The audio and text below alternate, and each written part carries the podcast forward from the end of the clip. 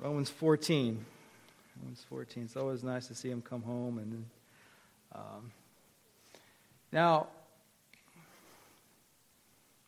I'm going to try to give this sermon the whole sermon. And to do that, I'm not going to tell any funny stories.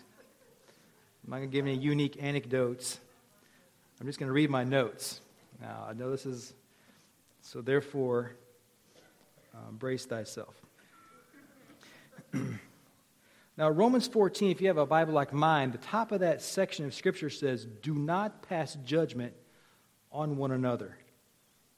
And then halfway through the, that section of chapter 14, you'll see the words, Do not cause another to stumble.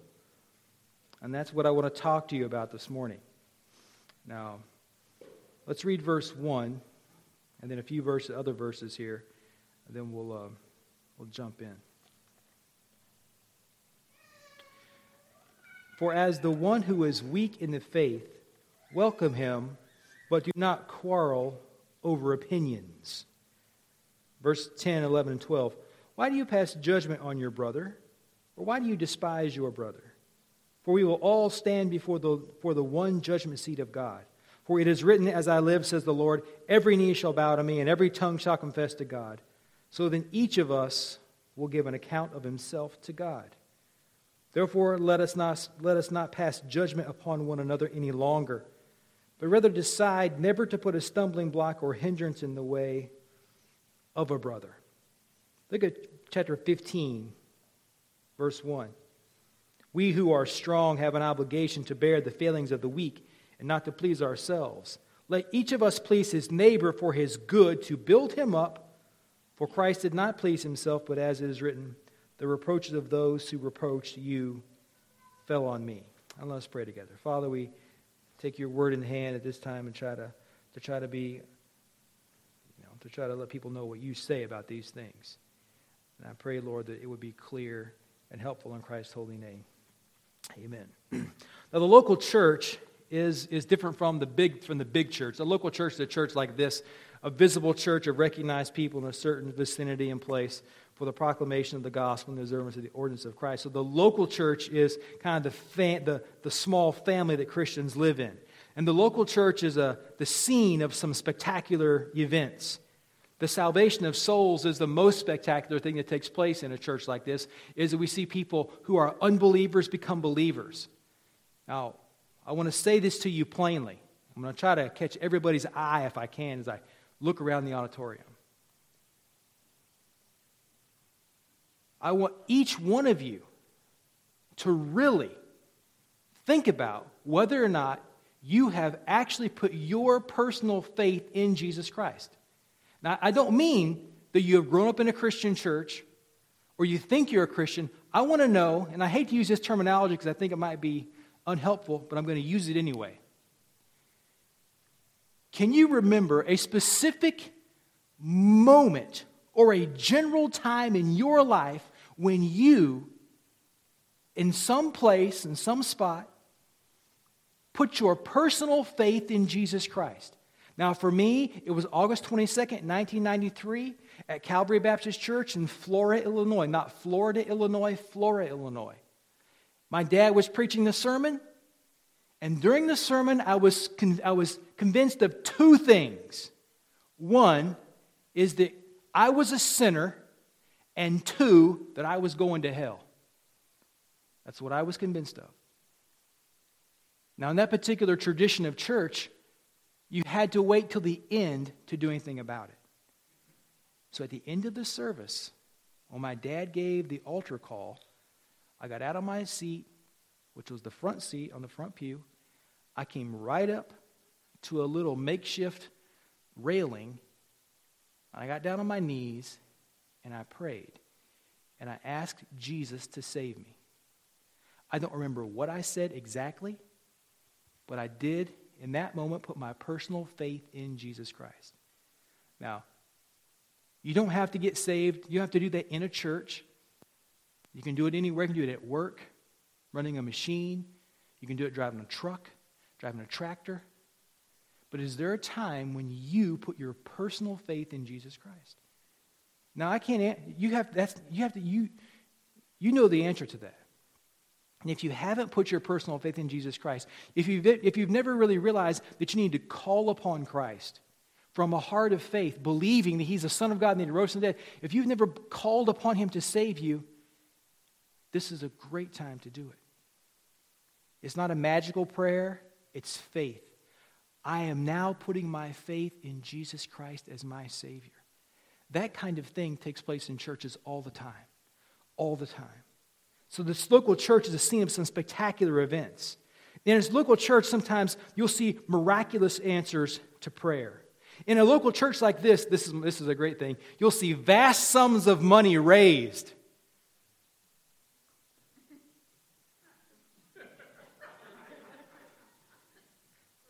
for the work of God around the world. I have been in churches where small churches have raised, you know, relative to their size, fabulous amounts of money to give to foreign missions, to send the gospel around the world.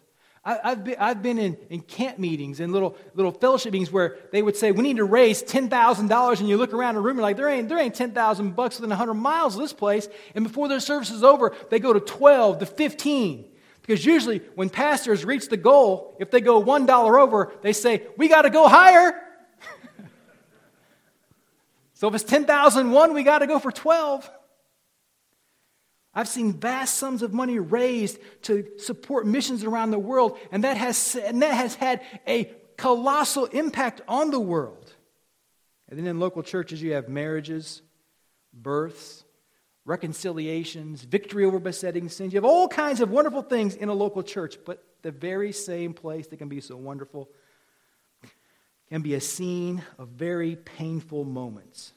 There's an old adage that says this there is no hurt like church hurt. And sometimes what goes on in a church can be so rotten that people will quit church altogether. Both pastors and members sometimes suffer cruelly within local churches. The stories I know about stuff that's taken place inside churches like ours would curl your hair. But you probably already know lots of those kind of stories yourself. Because this local visible place, which can be so wonderful, can also be so bad. And I've heard the same thing about an institution we all know and love marriage. Charles Spurgeon said marriage can be a slice of heaven on earth. True? Every dude should say, who's married should say amen real loud. Heaven on earth.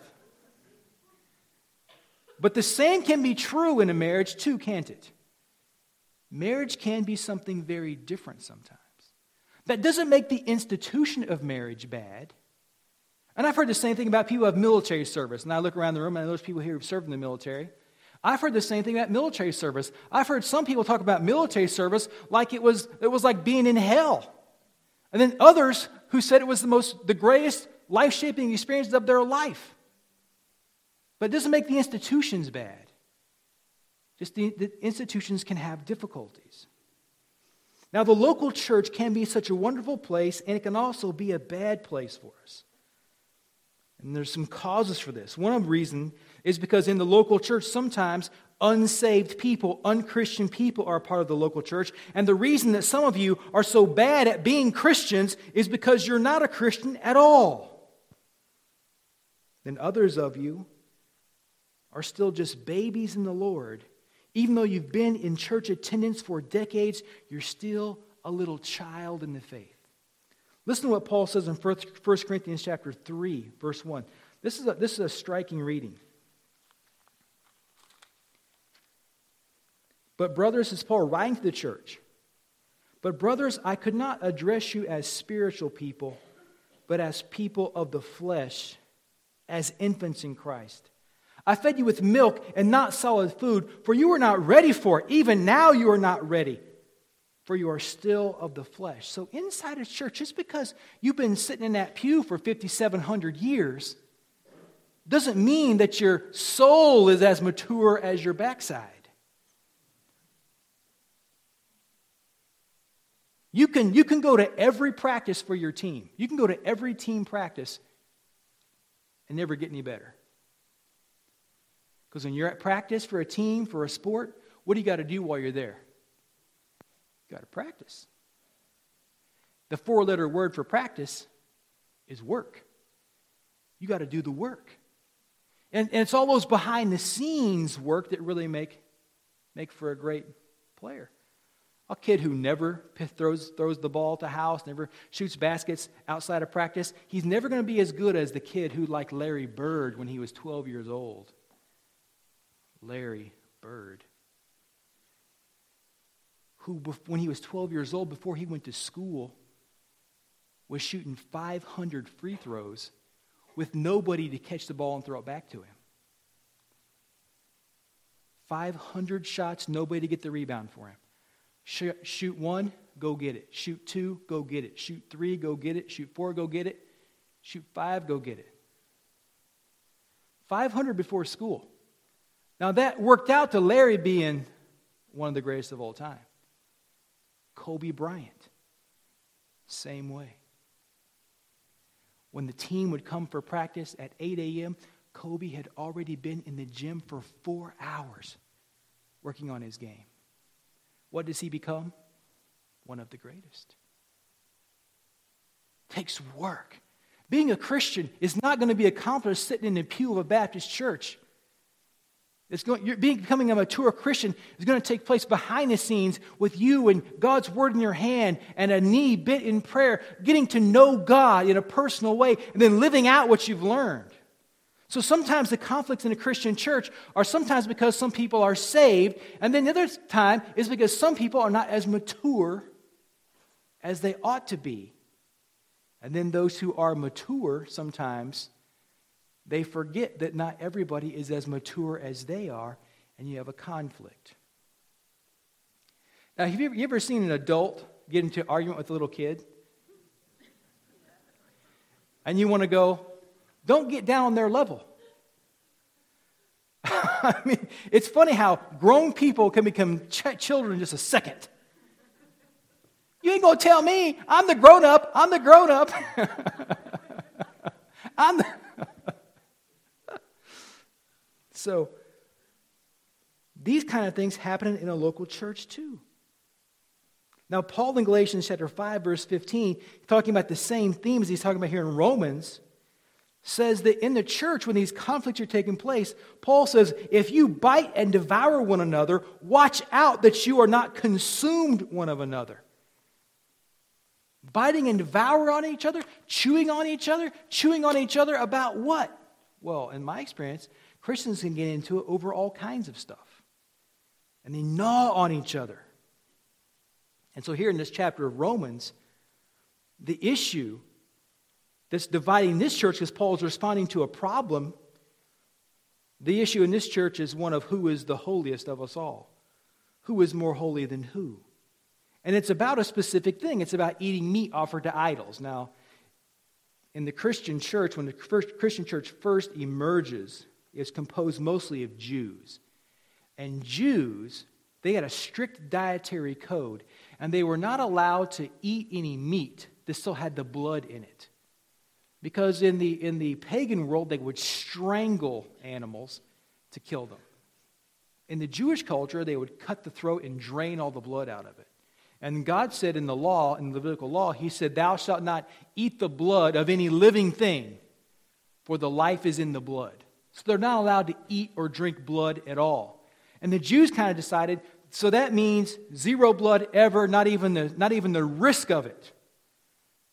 One of Lacey's friends uh, uh, told us this week that she had that this kid, he has, uh, uh what's he allergic to? Uh, you're, you're uh, Parson. Gluten. And, if, and he, said, he said if he even gets around flour sometimes in a bakery on his skin, so the Jews, they responded to blood just like that. We're not getting around this at all. And then when Christianity emerges, all these pagans are becoming believers and coming into the church, and they didn't have this dietary code they live by, and so they're, eat, they're buying their meat down to, at the local meat market and not the kosher meat market, and this was upsetting the Jews. And so there's a conflict here about who can eat meat, eat this meat offered to idols, And who doesn't? One group believed themselves to be more spiritual than the others because they did not eat this meat. And the do notters, they're the ones who seem to care the most about it. Now, the, the church of Christ in the early days was filled with these two groups of people, mostly Jews until about 60 AD and then more Gentiles. Now, every church, including those churches then and these churches now, every church is filled with people who hold very different views on Christian liberties and what Christians can do. And not just on Christian liberty or Christian freedom, but also on everything imaginable as well. And most church conflicts, in my experience, are not over things that are actually in the Bible. They're over things that people wish were in the Bible. When I went to my church in Oklahoma, one of my very first Sundays there, this lady she came in and she was uh, she was a she was she was uh, she was married to she wasn't married uh, she she was married. She got she got married, not married, then she got married again. But she came from the army base, and she came every week, and uh, she was wearing blue jeans Sunday morning. In that particular church, wearing blue jeans on Sunday morning was anathema, a big no no. And so after the service, this old cadre came up to me and he said, Pastor, when you going to say something to her about them jeans? And I said, Well, I ain't never going to say anything. Ain't never means I will. Double negative. let me rephrase for the grammar Nazis in the room. So, I will never speak to her about this. Thank you. and, and he is like, Well, old brother so and so always said that, that was wrong. And I said, I said, That's fine for brother so and so. I said, But it ain't in the Bible. Not in the Bible. So I'm not going to talk about things that are not in the Bible. Now, but he was certain that it had to be in the Bible because brother so and so had said it so assiduously. So, churches have different views about different stuff. Everybody in the church has different views. And most of these conflicts are not over things the Bible actually says. I would love to have a, a theological conflict in a church. All the conflicts I've faced in churches are about personality and preferences.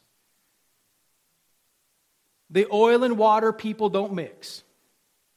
And so the oil, pe- the oil people want the water people to get oily. And the water people want the oily people to go through a separation machine and separate the oil and the water. I mean, it's just, it's just the way it is. Or personal opinions about stuff. Now, I am a Baptist preacher. I've been that way my whole life. Well, not my whole life, but most of it. And I got opinions about everything. And sometimes I catch myself up here at the church just yakking to people about my opinions. Now, my opinions are special. They're not like everybody else's opinions. But you know what? We laugh at that, but it's kind of true. Because as the pastor, people tend to take what I say with a little more weight. Now, inside this building, out there in the community, they don't give a rip what I say. But in here, my influence is a little bit bigger. You have to, you have to pay attention to that. Now, there are some things within the Christian church we do need to get worked up over.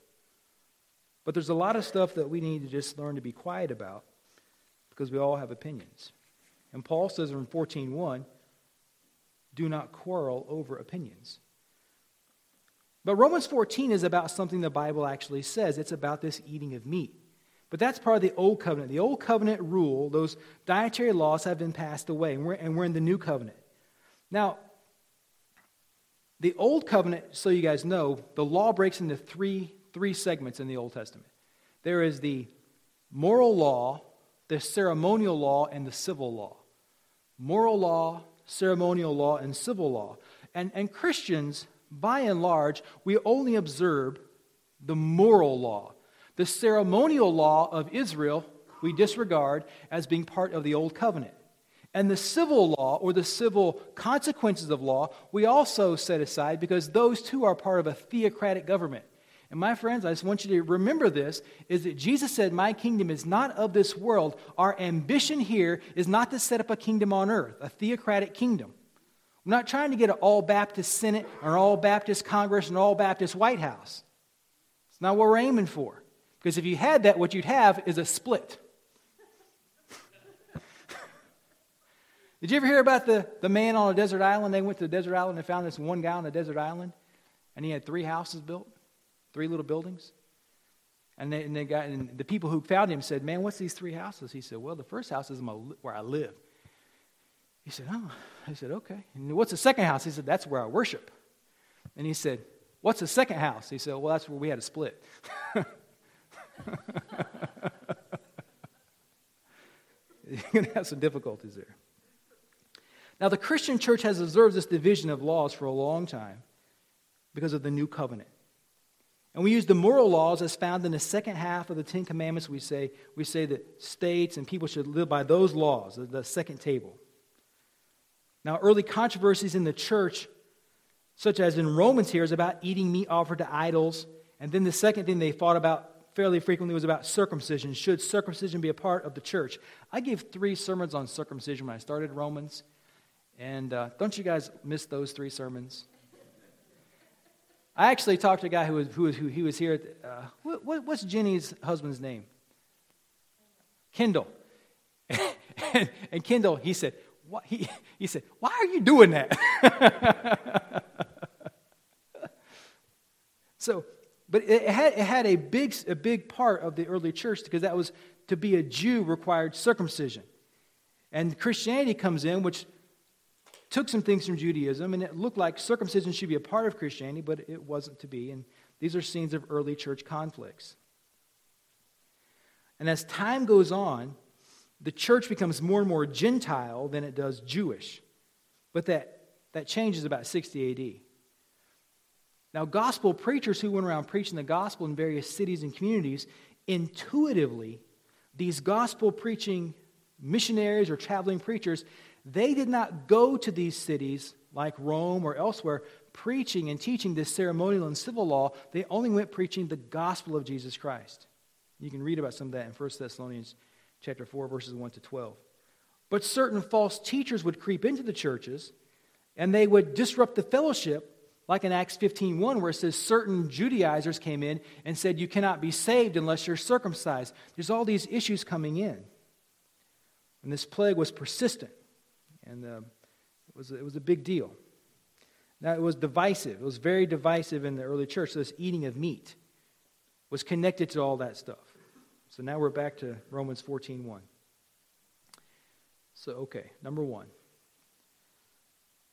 Paul says to this church, don't quarrel over opinions. Don't quarrel over opinions. There are, he says, there are weak people who come into the church and we should welcome them into the church, but we should not welcome them to come in to make mountains out of molehills. In a church, we want to have peace in a church. But sometimes people will come into a church and they'll, and they'll make everything a big deal. Everything's a big deal. Every, every, everything is life or death. We have to shun those kind of things. Don't quarrel over opinions. Don't quarrel over whether or not women can wear blue jeans to church on Sunday morning right? When I was a kid, I, I, had, I had this article that I used to give to my friends 15 reasons not to use screens in church. I might have changed my mind. and that was a big deal. Because if you got a screen in your church, you're getting people looking up instead of looking down at a hymnal or down at God's word, looking down. You got to get them looking down, not looking up. You know, all these kind of it's a big deal. In fact, I had a guy preach for me in Oklahoma, and we put the words to our songs on screens in Oklahoma. And this the guy's a very good friend of mine. He was preaching a sermon, and he started, and he kind of got on having screens in church.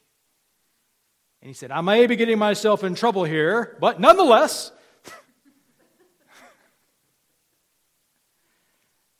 we shouldn't re- quarrel over opinions. Everybody's got them. Now, Paul calls this issue opinions. So, this conflict, he's saying, is no longer something that's established. This is an opinion. People don't need to argue over opinions. We should dispute over the truth. And the truth of Paul's day was they had passed from the old covenant into the new covenant, and so now the ongoing application of the old covenant is just an opinion. And this is a well traveled American proverb about opinions. You guys probably know it. Opinions are like armpits. Everybody has two, and they both what? Yeah, so it is a well traveled American proverb. Opinions can destroy fellowship. Opinions can, just and they destroy because people are often defensive, sensitive, or abusive when it comes to their precious opinions. Their opinions are so important to them.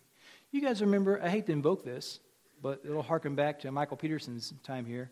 Remember in The Lord of the Rings? That little wormy creature, Gollum, who loves the ring. And what's he willing to do to get the ring back? Anything. He loves the ring, it's his precious. And our opinions sometimes are just like that. Our opinions are what they are, and I'll never change my opinion. We kind of, we kind of uh, bronze them and put them on the wall. That's my opinion. And if somebody says that's not too good of an opinion, you know, we're ready to go to war over it. Opinions can destroy fellowship. Now, in verses 2 through, through 12, Paul says opinions call for judgments. And judgments alienate people. Paul says here in verse 10 why do you pass judgment on your brother? Who are you and who am I to pass judgment on the opinions of other Christians about things Scripture doesn't say? We are the servants of God, and we owe an account to Him. We're supposed to be pleasing Him and not others. We're to leave the judgment of opinions to God. And what you have here is an apostolic injunction do not judge others over their opinions on stuff.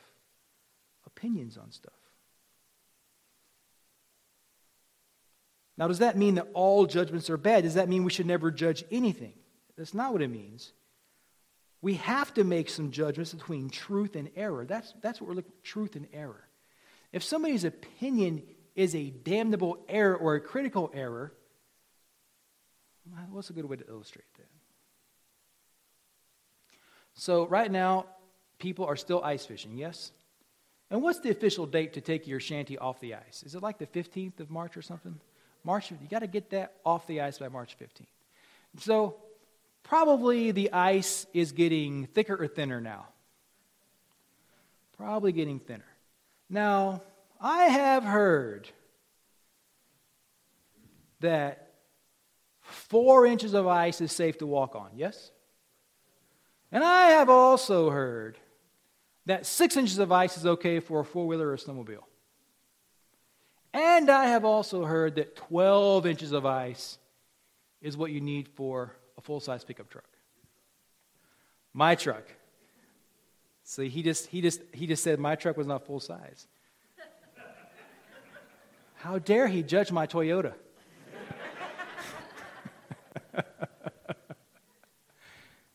so we have, there's opinions about these things. You know, now there'll be, there'll be, there'll be some local Sheboygan guy who he has been driving on eight inches of ice in his truck his whole life. And he ain't never fallen through. And then so when he knows the ice is eight inches, he's out there doing donuts on the ice. You know, and everybody's like, don't do that, don't do that. You know, that could be a fatal error, right? if he goes through. I mean, it happens. There are some opinions that have to be said that is an error. So if you are here and your opinion is that you can get to heaven without putting your personal faith in Jesus Christ, I'm going to say to you that opinion that you have is a fatal opinion. That's an error. That's dangerous. You know when you're little kids, you guys have little kids, drop something on the floor, drop, drop a couple of paper clips on the floor. You ever catch one of your kids trying to stick a fork or some other object into an outlet? receptacle? Now, the kid's opinion is this will be fun.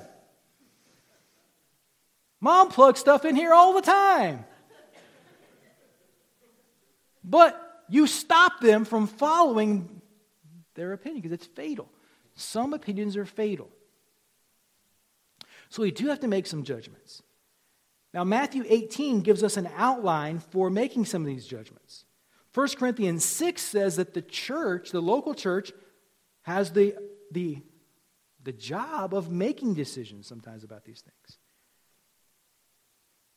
But the bigger idea here is that our attitude about things, about people's opinions, should not be judgmental. And this is very hard because we are so judgy by nature. My brother one time drew a picture of a wheelbarrow upside down before a class, and he said, Now tell me, tell me about my wheelbarrow. Well, somebody said, Well, it's upside down, can't use it. It's, it's, it's useless to us upside down. And they went through a lot of, and once somebody made a negative statement about it, my brother said the negatives just didn't stop. He said, Is there anything positive about my wheelbarrow being upside down? And everybody's like, No. And he said, What if I turned it upside down? That way, when it rains, it doesn't collect water.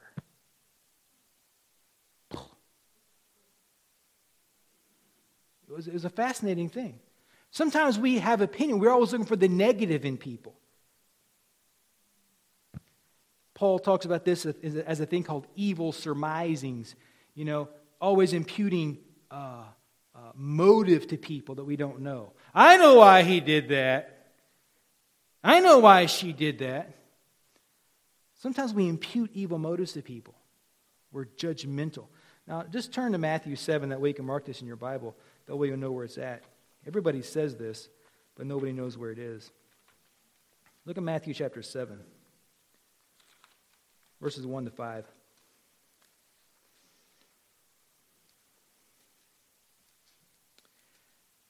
Matthew 7, verse 1. Judge not that you be not judged, for with the judgment you pronounce, you will be judged. And with the measure you use it, it will be measured to you. If you are ultra critical of people, they're going to judge you ultra critically. It's, it's a law of the universe, you might say. Why do you seek the speck that is in your brother's eye, but do not notice the log that is in your own eye? How can you say to your brother, Let me take the speck out of your eye, when there's a log in your own eye? You hypocrite. Take the log out of your own eye, then you'll see clearly to take the speck out of your brother's eye. So it's judge self before judging others. Judge self before judging others. This is hard to do, isn't it? It's very hard to do because your speck is on my last nerve. You're making me crazy over here with all these specks. You're driving me crazy. If you don't stop it, I'm going to beat you to death with the log in my eye.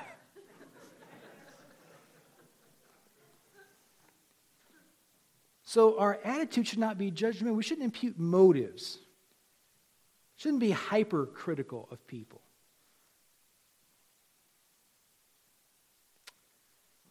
Now, to those persons, so Paul says basically, he says in Romans 14 that eating meat offered to idols is not a big deal. And those who understand it's not a big deal, those are the mature people. But to those who are weak, who believe eating meat offered to idols is a sin, those are weaker people. They don't know. They don't understand Christian liberty. So you can say it like this The people with the most rules that they yak about all the time are the weaker. And the person who exercise Christian liberty more fully are the stronger because they understand how liberty works. Now, Paul has an interest in reading about that in 1 Corinthians. I don't have time to get to, but if you look it up yourself. Now, in verses 14 to 13, in chapter 14, verses 13 to 23, Paul says, To those of you who are not weak, to those of you who understand Christian liberty, to those of you who know that eating meat offered to idols is not a big deal, what you need to focus on is not being a stumbling block to people or an obstacle to people around you. We need to think about how our own choices affect others. Listen to 1413. Therefore, let us not pass judgment on one another any longer, rather, decide never to put a stumbling block or hindrance in the way of a brother. For I am persuaded in the Lord that nothing is unclean in itself, but it is unclean for anyone who thinks it is unclean. If your brother is grieved by what you eat, you are no longer walking in love. But by, but by what you eat, do not destroy the one for whom Christ died. Think about how your liberty can affect others. Now, when I say that out loud, I really wish the Bible didn't say this. I wish it didn't say this because it means that I have to think about living a life that doesn't confuse you. And that gets on my last nerve. I, I want to be free to live. I don't want to think about others. I, I'm selfish, man. I don't want to think about it. I, I mean, I'm thinking, I'm thinking about myself and my wife, and my, I want to think about yours, your stuff. I just want to think about me. I have to think about how my choices affect others. Come on. I feel deeply frustrated and convicted by this because I tend to not be very thoughtful about others, about how my life and your life influences others. Now, here are some examples from myself, okay? So, when I'm giving these sermons, when I'm giving these sermons, sometimes I talk about movies, books, habits, vices, and things in a positive way, like it's not a big deal. Okay? So if I say to you that Die Hard is a Christmas movie, how many of you guys know what I mean by that? This is a big internet debate every year around Christmas. Is Die Hard a Christmas movie or not? Now, most people say, you know, it's just a, it's a funny ha ha thing. It's the, it's the It's a Wonderful Life of my generation, right? it's a way to think about it. That's the kind of thing. That's, that's, Valerie's, like, Valerie's recoiling in horror over here. so, how many, of, how, many, how many of you have seen the movie Die Hard? Okay. So if you've seen, oh yeah, which one? That implies something about that person.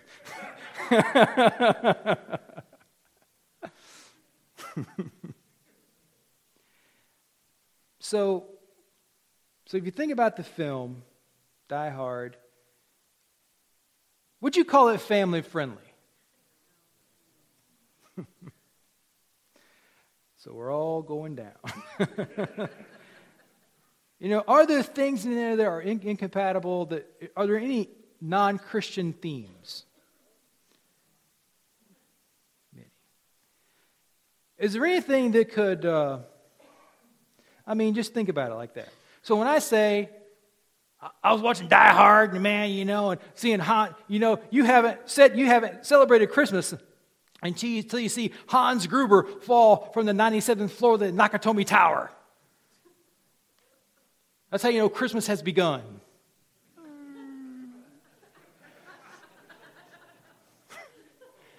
That's how you know. Well, see, in those statements, I'm endorsing. There are people here who, who, who may say, you know, I don't think that, should, that we should watch that kind of movie. And here are my reasons for it drug use in the movie, sexual tones in the movie, there's killing, profanity there, there's a lot of, somebody could say, as a sensitive conscience, and could say, you know, I think that that's not the kind of Christian movie a Christian should watch. And if they said that to me, if you said to me after church, I will take hat in hand and just not talk about it anymore. Because that's kind of what you do with Christian liberty sometimes. Is we is I think the big the idea here is, you know, you don't put everything you do on Facebook. Newsflash. And as Christians, we have to be more thoughtful about, about Christian liberty because it affects other people. Now,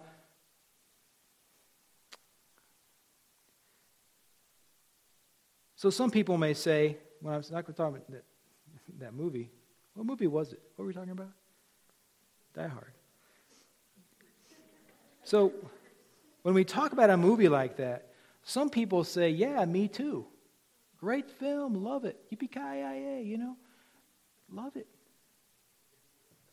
But then there'll be other people who will go, oh, that is a sin. And that's where conflicts can come in. So, those of us, I'm not trying to say if you watch Die Hard, you're a mature Christian. It's just illustrative. We have to think about how our liberty affects others. Others. And this could be an example of tripping, trick, tripping us up. Now, I don't do a good job of thinking through this. Even when I'm giving sermons, I don't, I don't think through that. I need to do a better job of it, about how I talk about sins. And, and what things, things that, in, as far as personal liberty, that I, I, think are okay, that you may not think that. I, I have to be more circumspect about that. Something I don't want to do is, is I, I don't want to offend or trip up people. I don't want to confuse people. This is what Paul wants people to think about. Think about how your life affects other people around you. Because not everybody, not everybody around you is a grown up. Sometimes they're kids. So let's say, Jose, can I borrow you for a second? Big Jose. Come here, Jose. So let's say me and, me and Big Jose, we're at the school, we're volunteers, right? PE volunteers. And we're standing down there, and we got a bunch of little kids and say, All right, everybody, stand still, you know, keep your hands to yourself, et cetera, et cetera. We give all the rules. Don't talk while the teacher's talking. Me and Jose are standing over here, and like, you know, we're just doing stuff to each other. Um, he's whispering to me, and we're, just, we're cutting up, we're horsing around. And all the little kids, they look over and they see us horsing up and cutting around. Horsing up and cutting around. That. That's right, that's right. Stop it! Well, why are they doing it? We just set for them a bad example. Thank you, Jose. Thanks for helping me. That, that, was, he'll be back next week. that, that's what we have to think about how we affect other people. Other This is Paul's bigger idea here. Now, don't let opinions destroy the church. We have to be cautious, be thoughtful about this, right? So,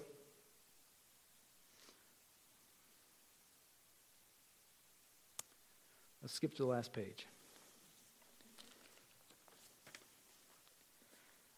Now, you may be saying, you may, I mean, hear something like this, you may say, but these people are driving me nuts. I don't want to worry about these Christians who are concerned about these superfluous things. I don't, I don't want to go through the exercise of doing that, like me. I don't want to have to think about how what I do affects others. I don't want to think about it. Why should I? Chapter 15, listen to what it is. Here you have the example of Christ. We who are strong have an obligation, that's a strong word, obligation, to bear the failings of the weak and not to please ourselves. Let each of us please his neighbor for his good to build him up. For Christ, our example, did not please himself, but as is written, but as it is written, the reproaches of those who reproached you fell on me, for whatever was written in former days was written for our instruction, that through endurance and through the encouragement of the scriptures we might have hope. So Christ is our example. Christ comes and lives in a way he puts up with the weakness of other people. And this is what you and I have to do too. It's the obligation of maturity, the example of Christ, we're going to need God's help to achieve it. Let's look at Paul's prayer here in verses 5 and 6. May the God of endurance and encouragement grant you to live in such harmony with one another in accord with Christ Jesus, that together you may with one voice glorify the, glorify, glorify the God and Father of our Lord Jesus Christ. Therefore, welcome one another as Christ has welcomed you for the glory of God. And this is our example. Christ is our example. And that's how it is when you're a Christian person. Now let's pray together. Father, I thank you for your word, and I pray that you would, you know, Lord, I, I, need, I, need to, I need to pay stricter attention to myself here. And I pray that you would help me, help my brothers and sisters.